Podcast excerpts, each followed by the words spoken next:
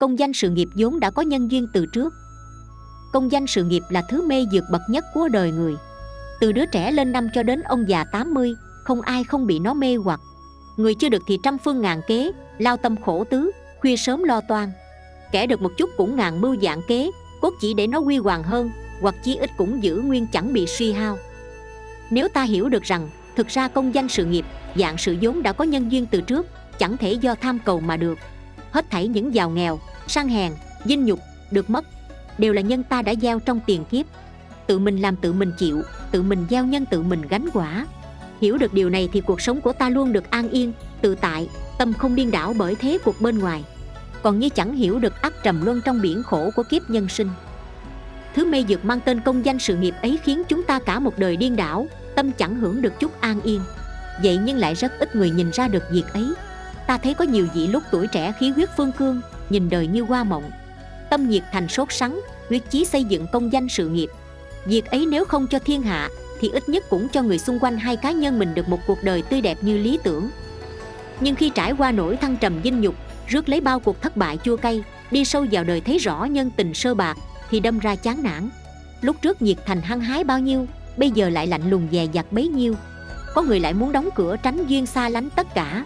Bởi người ngay thẳng thành thật thường bị du bán nghi ngờ kẻ thủ đoạn khéo bề ngoài lại được tin nghe quý trọng. Thế gian ngàn điều điên đảo đảo điên là như thế. Phật dạy rằng tất cả nhân quả thiện ác trên thế gian như bóng theo hình, không sai chạy tơ hào. Song, những kẻ không tin tưởng luật nhân quả thì cho đó là lời rỗng tuếch. Ngoài ra, nhiều người do tin tưởng thuyết an mạng của khổng tử nên thường đổ trút cho giận mạng và chỉ cầu phước báo, cùng thích nghe những điều tốt lành mà bỏ ngoài tai những việc xấu xa tai họa. Đây là những kẻ hàm hồ ngu muội.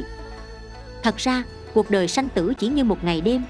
Khái niệm luân hồi trong ba thời quá khứ, hiện tại, vị lai, giống như hôm nay và ngày trước. Ví như trong cuộc sống hàng ngày, lúc mời khách đến nhà dự tiệc, thì phải chuẩn bị đặt để thức ăn nước uống cho trang trọng đầy đủ.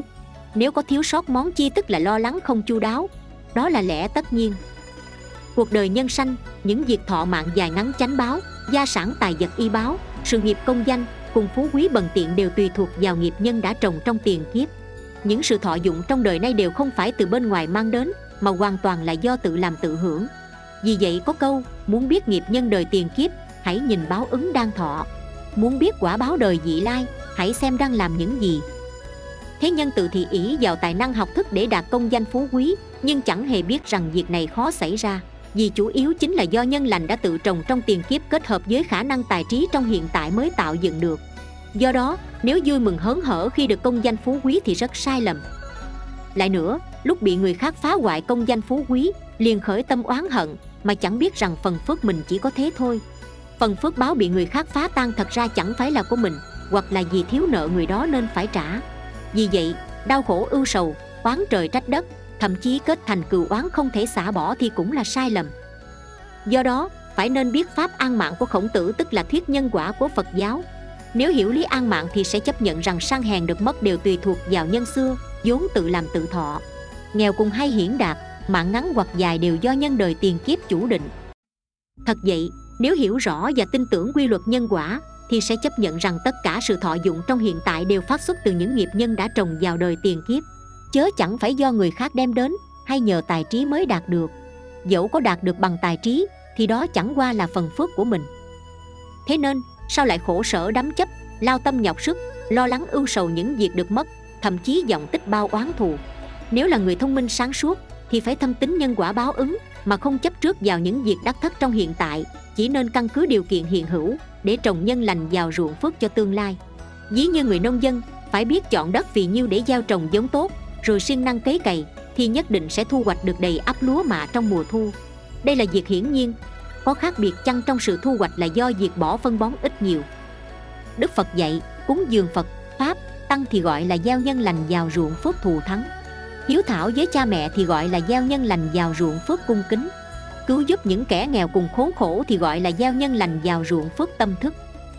Tôi hy vọng những bậc trí sĩ sẽ không ưu sầu về những sự được mất trong dĩ giảng mà chỉ lo gieo nhân lành vào ruộng phước cho tương lai nếu giảm bớt tiêu xài vào những việc phung phí hay vô ích cùng tiết chế chi tiêu cho việc ăn mặc, rồi dùng những phần được tiết kiệm trồng trong ba loại ruộng phước ở trên, thì không những đời vị lai được tăng phước đức trang nghiêm mà hiện thế thân an tâm lạc và trở thành người có phước lành bậc nhất.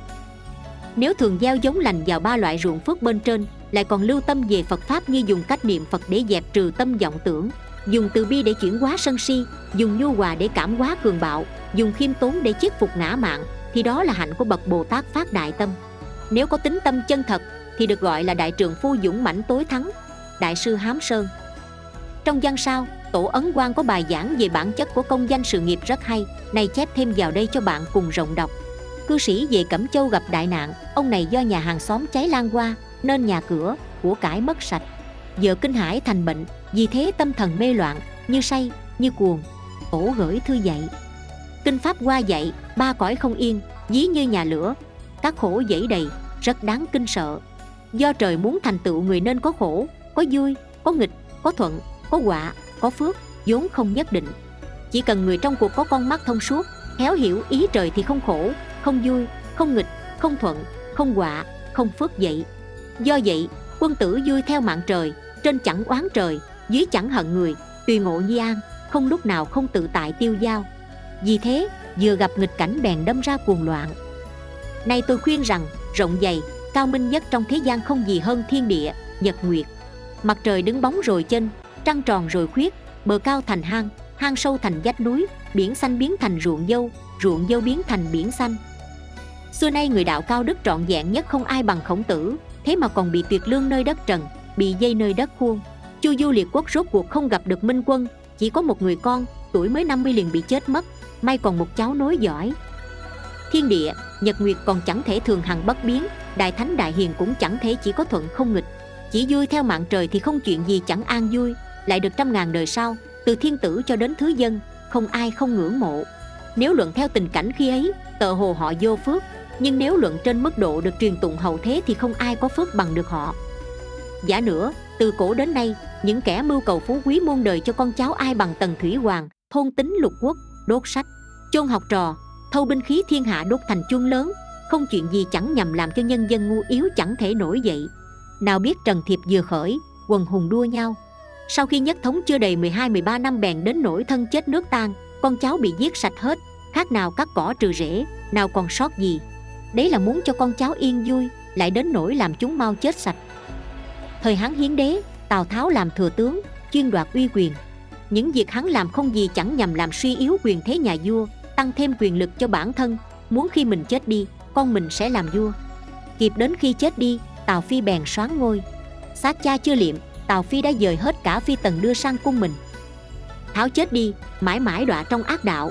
Đến hơn 1.400 năm sau, nhằm đời càng long nhà thanh, tại tô châu có người giết heo.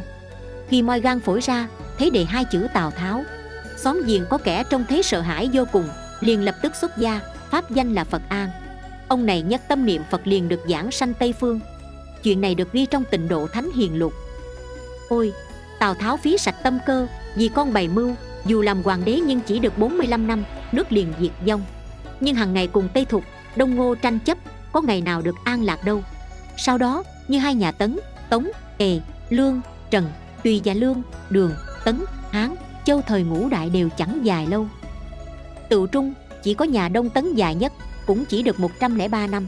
Những triều đại khác hoặc 23 năm, hoặc 8 9 năm 10 20 năm, hoặc 40 50 năm liền bị diệt vong.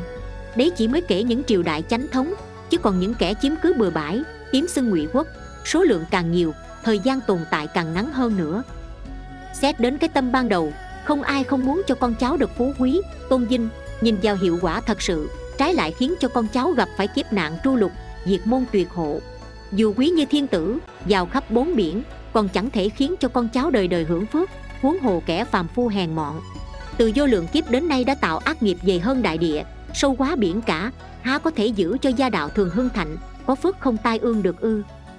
Phải biết dạng pháp trong thế gian đều là hư giả, trọn không chân thật, như mộng, như quyển, như bọt, như bóng, như sương, như chớp, như ánh trăng trong nước, như hoa đốn trên hư không, như ánh nước gợn khi trời nắng, như thành càng thác bà chỉ một niệm tâm tánh của chính mình hằng cổ hằng kim, chẳng biến chẳng hoại.